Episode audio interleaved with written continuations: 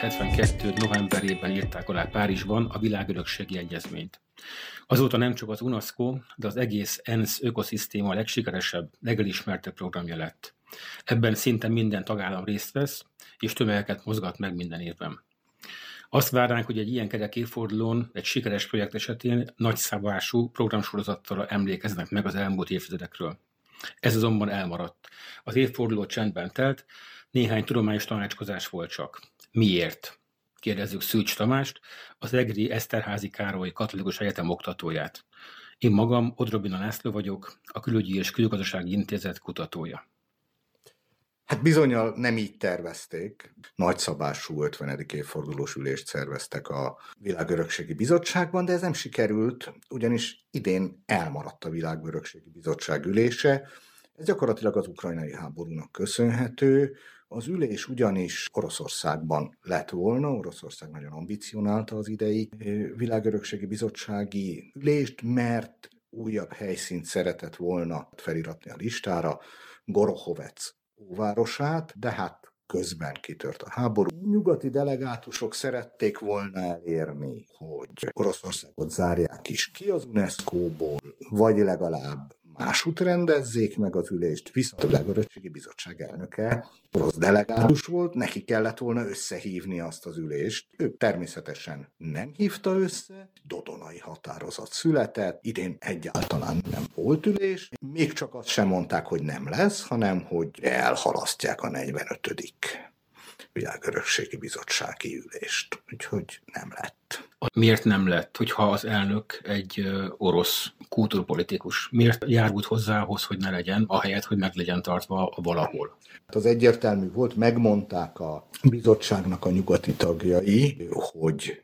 ők nem mennek el Oroszországba, az pedig egy nagyon kínos helyzetet eredményezett volna, hogy a Világörökségi Bizottság 21 tagja közül mondjuk csak tíz van jelen, vagy tíz sem, mert ugye a raportőr az az indiai delegátus volt, amennyit a háttér diplomáciából lehetett tudni, tárgyaltak az oroszokkal és a nyugatiakkal is, és úgy született ez a megoldás, hogy senki nem erőszakolta keresztül a saját akaratát. Nincs tehát többség az orosz párti képviselőknek ebben a bizottságban, annak ellenére sem, hogy ahogy olvastam az ügyről, sok esetben olyan döntések születtek, amelyek ezt a politikát támogatják. Igazán többség nincs, az van, hogy a globális dél delegátusai általában együtt szavaznak nem szavaznak Oroszország vagy Kína ellen, de nyilvánvalóan most azért egy olyan feszült helyzet alakult ki, hogy konkrétan Oroszország mellett kiállni ebben a helyzetben már erős lett volna mondjuk a taj vagy a szenegáli delegátusnak is. Tehát nehéz kiállni Oroszország mellett, de mondjuk Ukrajna mellett ki lehet állni, vagy nem ezt mutatja a borsnak az elfogadása, mint az ukrán nemzeti étel elfogadása. A, a világörökségi rendszer az eh, két rendszer tulajdonképpen. Az egyik a jóval ismertebb, ami a természeti és kulturális világörökségeket tartja nyilván, ez a, ez a világörökségi egyezmény, ugye aminek az 50. évfordulóját ünnepeljük. Ennek már van több mint 1100 eleme. De most a másik rendszer, az az úgynevezett szellemi kulturális örökségek rendszere, 2006-tól csatlakoztak hozzá országok, Oroszország nem is csatlakozott hozzá, tehát Ukrajnának ott volt esélye a saját narratíváját elfogadtatni, ahol az oroszok jelen sem voltak, és nem ez volt az első olyan eset, ami Ukrajna számára szimbolikus jelentőségű volt a szellemi kulturális örökségek terén. Már 2021-ben egy krími tatár díszítő művészetet, az umeket fogadtatták el, tették fel a listára, most pedig 2022-ben rendkívüli ülésen fogadták el a borscsot. Nagyon érdekes, nyilvánvalóan kicsit kontroverziális történet, hiszen hát a borscs készítése nem csak Ukrajnához kapcsolódik, hogy hasonló nevű, hasonló összetételű, hasonló hagyományokkal rendelkező specialitása a lengyel, a litván, de persze az orosz gasztronómiának is van. Más esetben nyilván egy több országot érintő jelölés lehetett volna a megoldás.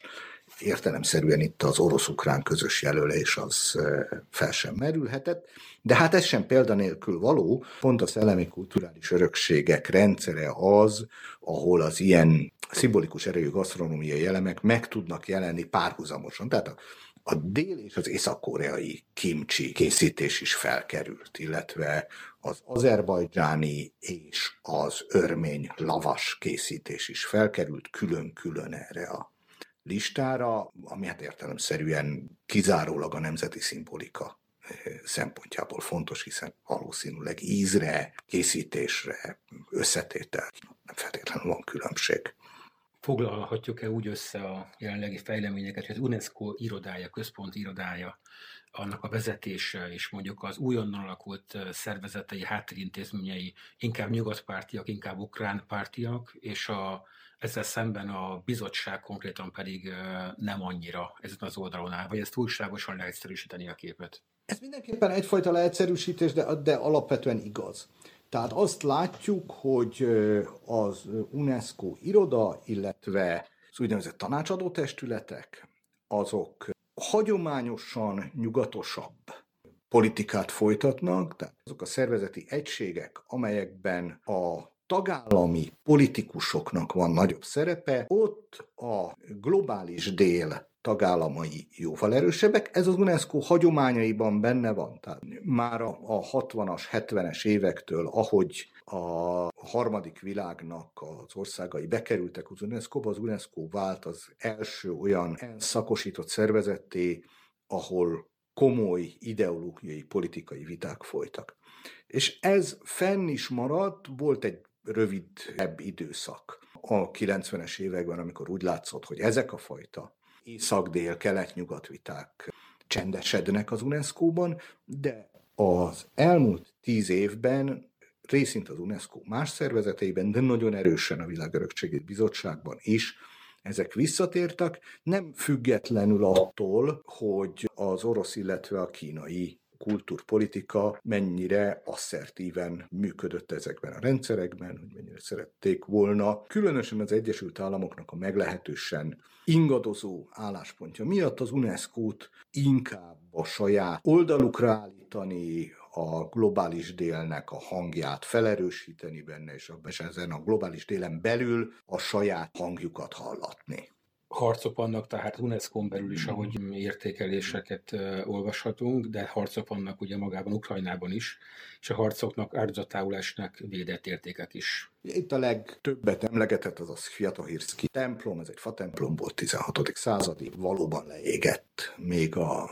az a Donbass elfoglalására indított orosz kampány idején tavasz végén. Ugyanakkor azt is látni kell, hogy azokat a nemzetközi érdeklődésre is számot tartó műemlékeket, amelyek Ukrajna területén vannak, nem különösebben támadják sem a kievi Lavra Kolostor, sem mondjuk a Kamenec Pogyilszki vár, sem a Csernivci Egyetem, ugye ami világörökségi helyszín, valaha a bukovinai és dalmáciai pátriárkáknak volt a székhelye, ezek nem károsodtak, az oroszok ezeket nem lőtték. Nyilvánvalóan ők pontosan fel tudják mérni, hiszen maguk is az ilyen szimbolikus rombolás és újjáépítésben nagyon otthon vannak, milyen komoly presztízsveszteséget jelentenek, különös tekintettel arra, hogy ezeknek azért az jelentős része az a pravoszláv egyházhoz kapcsolódik, és azt otthon sem tudnák igazán eladni. Amiről tudjuk, hogy valamilyen szinten károsodott,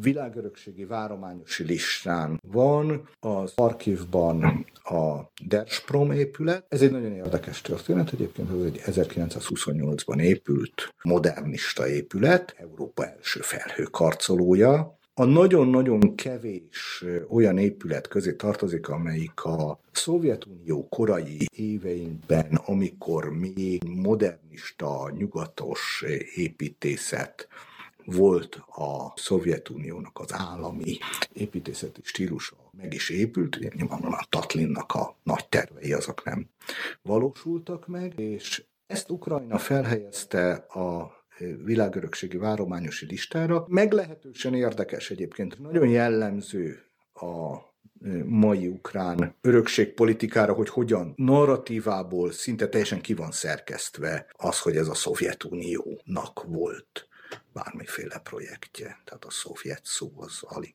van leírva, egyértelműen, mint a nyugati modernista építészet ukrán pandanja jelenik meg, tehát az összehasonlító elemzésben ott Le Corbusier és Mies van der Rohe neve jelenik meg, meg a Van Nele Fabrik, mint már létező világörökségi helyszín jelenik meg, és az egésznek az, hogy valamiféle kommunista ideológia állt mögötte, az nem.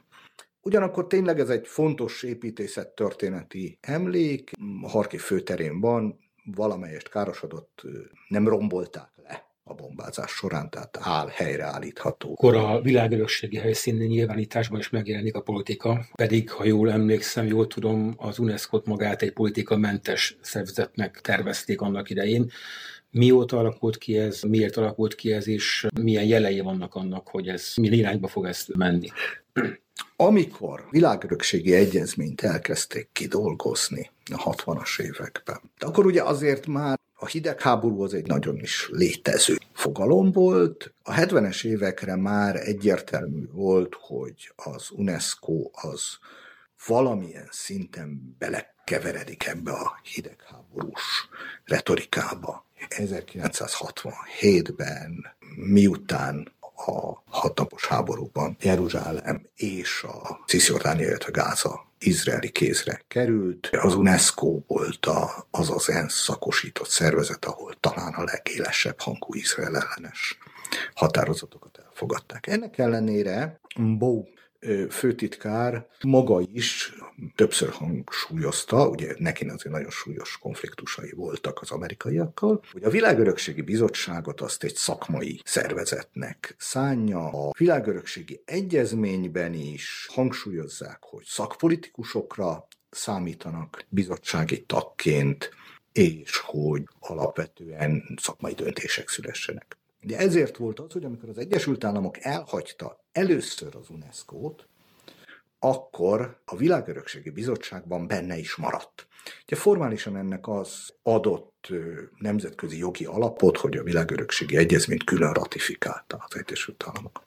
Az első olyan eset, ami azt mutatta, hogy a Világörökségi Bizottság sem tud kimaradni ebből a küzdelemből, az a Jeruzsálem fogadtatása volt, ez 1981. És hát akkor már nagyon erősen körvonalazódott, hogy az Egyesült Államok és egy-két szövetségese, illetve a keleti blokk és a harmadik világ országai azok komoly konfliktusba keveredtek azzal kapcsolatban Jeruzsálem kerüljön-e föl a világörökségi listára. Nem az volt a kérdés, hogy Jeruzsálemben megvan-e az az úgynevezett kiemelkedő egyetemes érték, ami a világörökségi nyilvánításnak az alapját. Mindenki tudta, hogy persze, hogy megvan, hiszen hát hol máshol lenne meg, hanem Jeruzsálemben, hanem az, hogy jogilag lehetséges-e, hogy egy olyan helyszínt jelöljön egy ország, ami de facto nem tartozik az ő irányítása alá. Az ENSZ hivatalos hozzáállása szerint Jeruzsálem keleti fele, ahol a világörökség elhelyezkedik. Az corpus separatum lenne, de ugye ez nem valósult meg. Jordánia terjesztette föl Jeruzsálem keleti felét, de hát akkor már izraeli igazgatás alatt állt. Gyakorlatilag egyébként Jeruzsálem a világörökségi rendszernek talán a legmarkánsabb kudarc története. Bár neve annyit tesz a békevárosa, Jeruzsálem korán sem békés hely, még akkor sem, ha csak a világörökségi bizottsággal kapcsolatos történéseket vesszük sorra.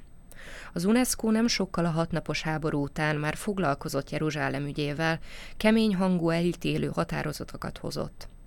1974-től Jeruzsálem kulturális örökségével az UNESCO külön megbízottja foglalkozott. Közben elindultak a palesztin fél által nehezményezett ásatások, amelyek felszínre hozták a város zsidó múltját, és megindult az óváros átépítése, megújítása is. 1981-ben nem sokkal azután, hogy Izrael formálisan anektálta a város keleti részét, Jordánia felterjesztette elfogadása az óvárost az UNESCO világörökségi bizottságához. Az ügyet olyan fontosnak tartotta az UNESCO vezetése, hogy csak ezért rendkívüli ülést hívtak össze. A helyszínt úgy fogadta el a bizottság, hogy a helyszín de facto igazgató Izrael nem vehetett részt az ülésen. 1982-ben a megszállásra hivatkozva Jeruzsálem felkerült a veszélyeztetett világörökségek listájára. A zsidó állam és az ENSZ szakosított szervezet viszonya a 90-es években javult, ami lehetővé tette, hogy 1999-ben Izrael csatlakozhasson a világörökség intézményéhez. Jeruzsálem helyzetét ez azonban nem oldotta meg. 2000-ben kitölt az Al-Aqsa intifáda, és a helyszínen egyre feszültebbé vált a helyzet. 2006-ban az UNESCO által elfogadott akcióterv ismét a békélés irányába tett lépés volt, de 2010-es években újra romlott a helyzet. 2011-ben Palesztinát felvették teljes jogú tagként az UNESCO-ba. Innentől kezdve a Világörökségi Bizottság csatatérré vált. Egyre keményebb hangú Izrael ellenes határozatokat hoztak. Végül 2016-ban egy olyan határozat született, amelyben Jeruzsálem világörökségi területével kapcsolatosan izraeli értelmezés szerint minden zsidó kapcsolatot tagadnak. Nem sokkal a határozat után döntött úgy Izrael és az Egyesült Államok, hogy elhagyják az UNESCO-t. A feszültség azonban továbbra is fennmaradt. Jeruzsálemben a helyzet folyamatosan feszült. Mit tehet? Egyáltalán tehet-e bármit az UNESCO? Hát tulajdonképpen nem sokat. Ugye Jeruzsálemben az az alapvető probléma, hogy a világörökségi részen helyezkedik el a templomhegy, az iszlám harmadik legszentebb helye, ugyanakkor a zsidóságnak is szimbolikus helyszíne. Mindkét részről olyan erős, szimbolikus kötődés mutatkozik, viszont a narratívák olyan mértékben lettek nem csak, hogy eltérőek, hanem egymásnak ellentmondóak, hogy itt igazából az a fajta megközelítés már nem segít. Még ugye 2006-tól volt egy úgynevezett action plan, hangsúlyozottan a bevezetőjében benne volt, hogy kerülni szeretnék a kontroverziális politikai kérdéseket, és akkor mire koncentráljunk Jeruzsálem óvárosán, kapcsolatban, rekonstrukcióra, a megfelelő együttműködésre, a kapacitásépítés, tehát olyan dolgokra, amik mondjuk egy posztkonfliktusos helyzetben sokat segíthetnek. Jól emlékszem, Cam Davidben mondta azt Yasser Arafat, hogy nem is volt semmi köze a zsidóságnak a templomhegyhez. Egy létező palesztin narratíva, hogy a zsidóság igazán a templomhegyen csak az izraeli bevonulással 1967-ben jelent meg, hogy az egy alapvetően palesztin helyszín. Ugye a zsidók pedig az ókori zsidósággal való híd megteremtésére használják. Itt éltünk egykor, és most pedig megint itt élünk, és hol másút lennének ennek olyan kézzelfogható, szimbolikus jelentőségű épített elemei, teljesen összebékíthetetlen narratívák, próbálkoztak még nagyjából a 2010-es évek legelejéig, hogy valamiféle békeprojektként együttműködésre bírják ezeket a feleket. Egyébként ennek egy nagy híve volt az izraeli világörökségi nemzeti bizottságnak az akkori elnöke. Egy nagyon-nagyon kiemelkedő és a világörökségi rendszeren belül jól ismert ember volt Michael Turner. De onnantól kezdve, hogy már ő nem ő vezeti az izraeli világörökségi bizottságot, és hogy az izraeli kormányzat politikai hozzáállása is megváltozott, illetve onnantól kezdve, hogy a palesztin oldalon is a Vakf adminisztrációban, amelyik a templomhegynek az ügyeit intézi, sokkal erősebben jelentek meg az iszlamisták. Igazából most már csak a konfliktus kezelés maradt, és az UNESCO gyakorlatilag ebben a helyzetben, amikor nem posztkonfliktusos a helyzet is, igazán egyik fél sem nyitott arra, hogy valamiféle közvetítőn keresztüli mediál rendezést érjen el, itt nem tud mit tenni. A nemzetközi jog nem igazán tud mit kezdeni az ilyen helyzetekkel. Jeruzsálem tehát egy problémás, egy nehéz helyzet a közel-keleten, de nem csak Jeruzsálem ilyen, hanem vannak más helyszínek is, ami az elmúlt időszakban amiatt lett híres, mert rombolások történtek a háborúk miatt, örökségpusztítások, így Palmira és Aleppóról is ezekkel kapcsolatosan hallottunk. Palmyra az ókori Szíria egyik fontos városa volt, mely egy oázisban Damaszkusztól 215 kilométerre északkeletre és az Eufrátesztől 120 kilométerre délnyugatra helyezkedik el. A szírsivatagot keresztül szelő karavánok hosszú évszázadokon keresztül virágzó városa, a sivatag mátkája néven volt ismert. A görög Palmyra városnév az eredeti arámi Tadmor név fordítása, melynek jelentése pálmafa. Fénykorát a római korban élte, amikor Róma szövetségeseként kereskedelmi központ volt. Itt helyezkedett el a Tömjén út végpontja. A város hatalmának csúcspontját Zenóbia királynő rövid uralma jelentette, amikor még Rómával is dacolt. Aurelianus császár végül 273-ban foglalta el a lázadó várost. A város nagy részét lerombolt, katonai tábor volt a helyén, majd a középkorban kis arab falu települt a romokra.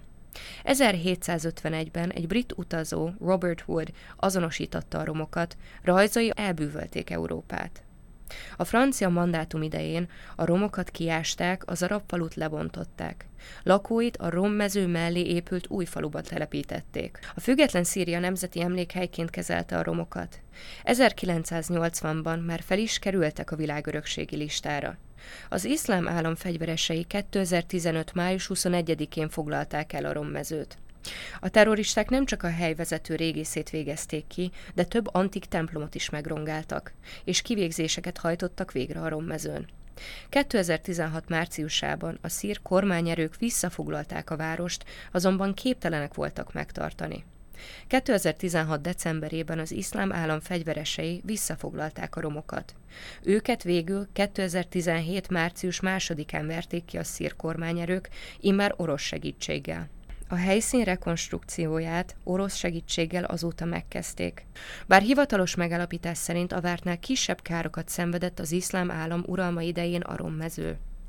Az egész történet egyébként az 2001-ben a bámjáni buthák lerombolásával kezdődött, ami, mind, ami megrázta a világot.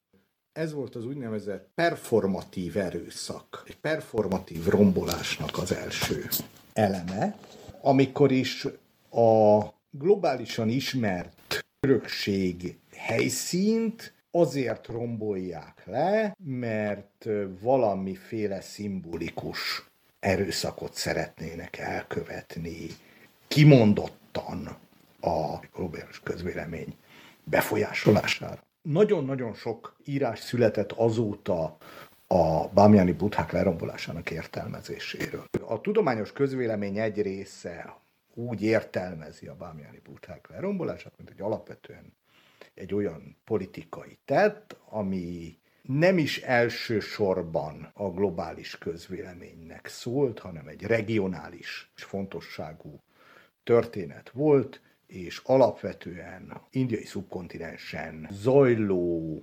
muszlim, hindu összecsapások keretében értelmezi ezt a helyzetet. Ugyanakkor az kétségtelen, hogy Bámián mind a két irányban, mind a két oldalon vízválasztó volt.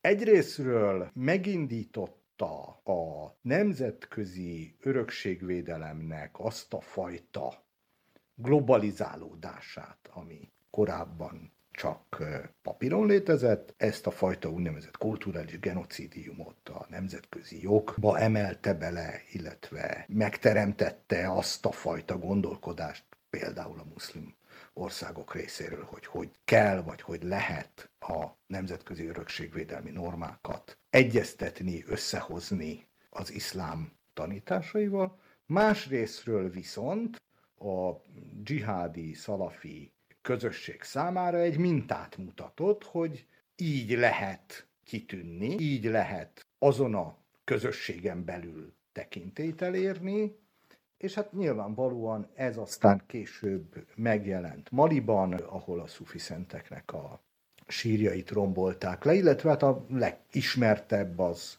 Palmyra, amit minden oldalról kihasználtak a szimbolikus ö, harcban. Tehát ö, részint a, az iszlám állam, de ugyanúgy ezt a szimbolikus keretezést használta föl Oroszország is, Palmyra visszafoglalásával, a klasszikus zenei koncert tek szervezésével Palműrában, annak a megmutatásával, hogy azt majd ők állítják helyre, tehát kvázi a civilizáció oldalára jelentkeztek. Ugyanakkor, amikor az orosz légierő a szintén világörökségi helyszínnek számító Aleppo óvárosát folyamatosan bombázta. Ha mélyebben nézzünk Palmyra történetére, az egész a kezdetektől mostanáig egy nagyon-nagyon jellegzetes, szimbolikus történet. Azzal kezdve, ahogy a franciák a 20-as évek végén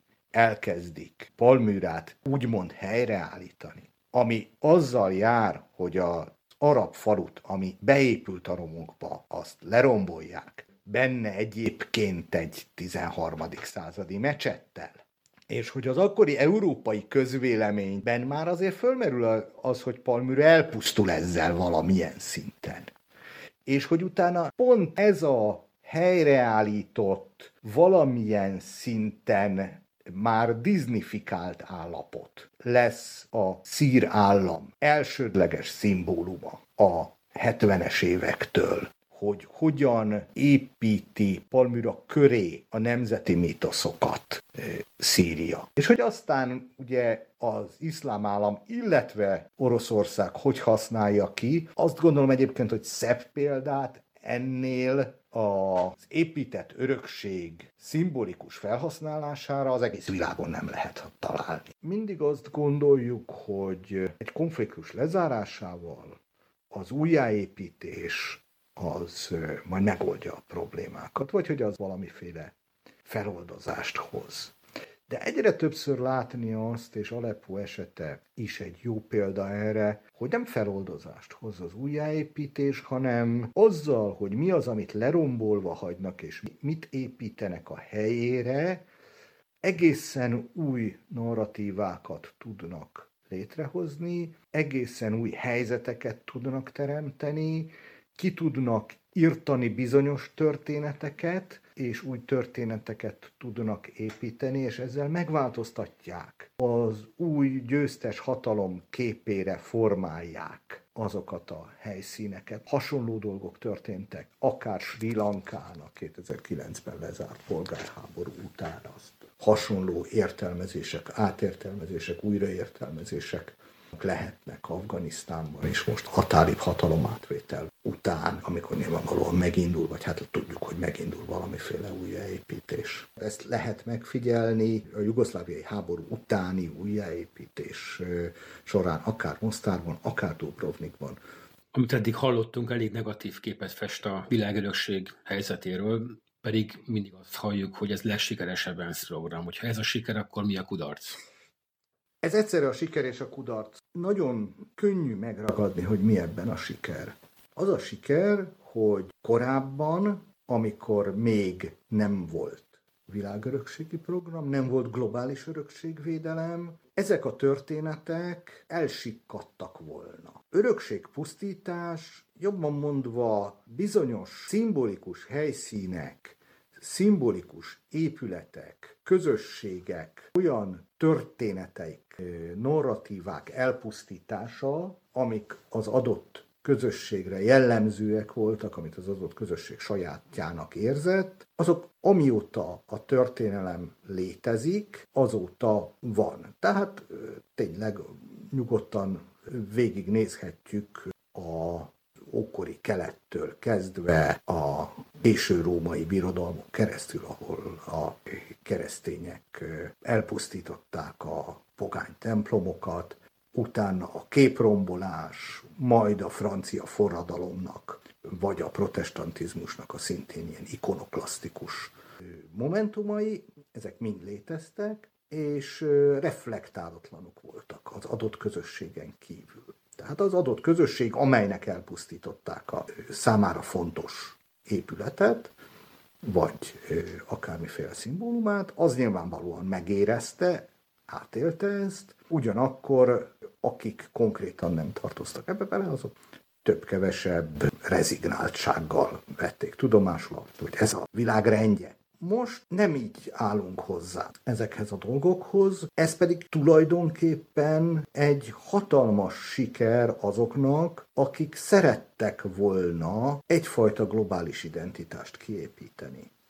Sokszor mondjuk azt, hogy a nemzet a legnagyobb átélhető közösség, és ezt evidenciaként mondjuk el. De pont ezek a helyzetek mutatják azt, hogy egyre inkább létezik átélhetően az emberiség, mint közösség, és pont a világörökségi program az egyik olyan emblematikus program, amelyik ennek az emberiség nevű közösségnek átélhető közös szimbólumokat ad. Tehát az, hogy mi itt Európában a bámjáni buthák lerombolása ügyében bármiféle érzelmi reakciót élünk át, az azt mutatja, hogy a bámjáni buthák, bár egy messzi országban készültek, lettek kifaragva, buddhista emlékek, és mi nem vagyunk buddhisták, valami módon mégis érzelmileg kapcsolódunk hozzájuk. És ez semmi más nem lehet, mint egyfajta globális identitásnak a megjelenése. Ilyen szempontból ez egy óriási siker azoknak, akik ezt kitalálták, azoknak, akik ezt megálmodták. Nyilvánvalóan, miután ez egy fontos dolog lett, szimbolikus dolog lett, mindenki igyekszik erre rátelepedni, és a világ összes konfliktusa leképeződik benne. Akkor azt mondhatjuk tulajdonképpen, hogy a mérleg inkább pozitív, mint negatív, és hogyha a jövőre szeretnénk kitekinteni, akkor azért kíváncsiak vagyunk, hogy mi lesz a következő időszakban, főleg a háborúban fenyegetett részeknek a sorsa. Látunk-e ott bármilyen kulturális örökségvédelmi program pozitívumát minden jelenlegi negatív történés ellenére? Nagyon-nagyon sok kérdés vetődik fel a jövővel kapcsolatban. Ugye van a, a közeljövő, az 2023, amikor már minden bizonyal lesz világörökségi bizottsági ülés, és már látszik, hogy mi lesz a legnagyobb potenciális feszültségforrás. Ukrajna Odessa belvárosát, óvárosát sürgősségi eljárással szeretné a világörökségi listára felvetetni. Eddig ezt egyébként, alapvetően ezt az eljárást néhány nagyon ritka különböző természeti csapások által fenyegetett helyszíntől eltekintve alapvetően Palesztina használta, amelyik az összes helyszínét éppen az izraeli megszállásra hivatkozva rendkívüli gyorsított eljárással vetette fel. Na most, hogy végül is Odessa felkerül-e így, az egy vízválasztó lesz olyan szempontból, hogy Oroszország hogy fog viselkedni, hogy fognak Oroszországgal kapcsolatban viselkedni a különböző más részes államok. Egyelőre ezt igazából meg se tudjuk jósolni. De hát azért vannak itt hosszabb kérdések is, vagy hosszabb távon futó kérdések. Tulajdonképpen a legnagyobb kérdés az, hogy meddig van ennek a programnak egyáltalán kifutása. Van-e 1100-nál több olyan helyszín, amelyik az egész emberiség számára fontos és szimbolikus? Vagy már most is több van a kelleténél? Hogyan akadályozzuk meg azt, hogy a politikailag és gazdaságilag erős országok leuralják ezt a szcénát, tehát hogy Németország, Franciaország, Kína olyan helyszíneket is felerőltessen a listára, amelyek nem odavalók, hogyan segítsük azt, hogy egy arányosabb, a világot valóban tükröző lista legyen. Mit fogunk csinálni akkor, amikor elérkezik az, hogy hát most már itt van 1300, és akkor most már ennél több tényleg nincsen. Elveszthetik-e az érdeklődésüket az országok ez iránt? Mi lesz Kínával, hogyha hogy hosszú távon is bezárkózik? Mi lesz az Egyesült Államokkal, hogyha ő, hosszú távon is kimarad az UNESCO rendszeréből? Ezeket, egyelőre ezeket nem tudjuk. De érdeklődéssel várjuk a jövőt. Ez jó végszó is volt, köszönöm szépen a beszélgetést, meglátjuk, hogy mit hoz a jövő, bízunk a pozitív fordulatokban és fejleményekben. Köszönöm.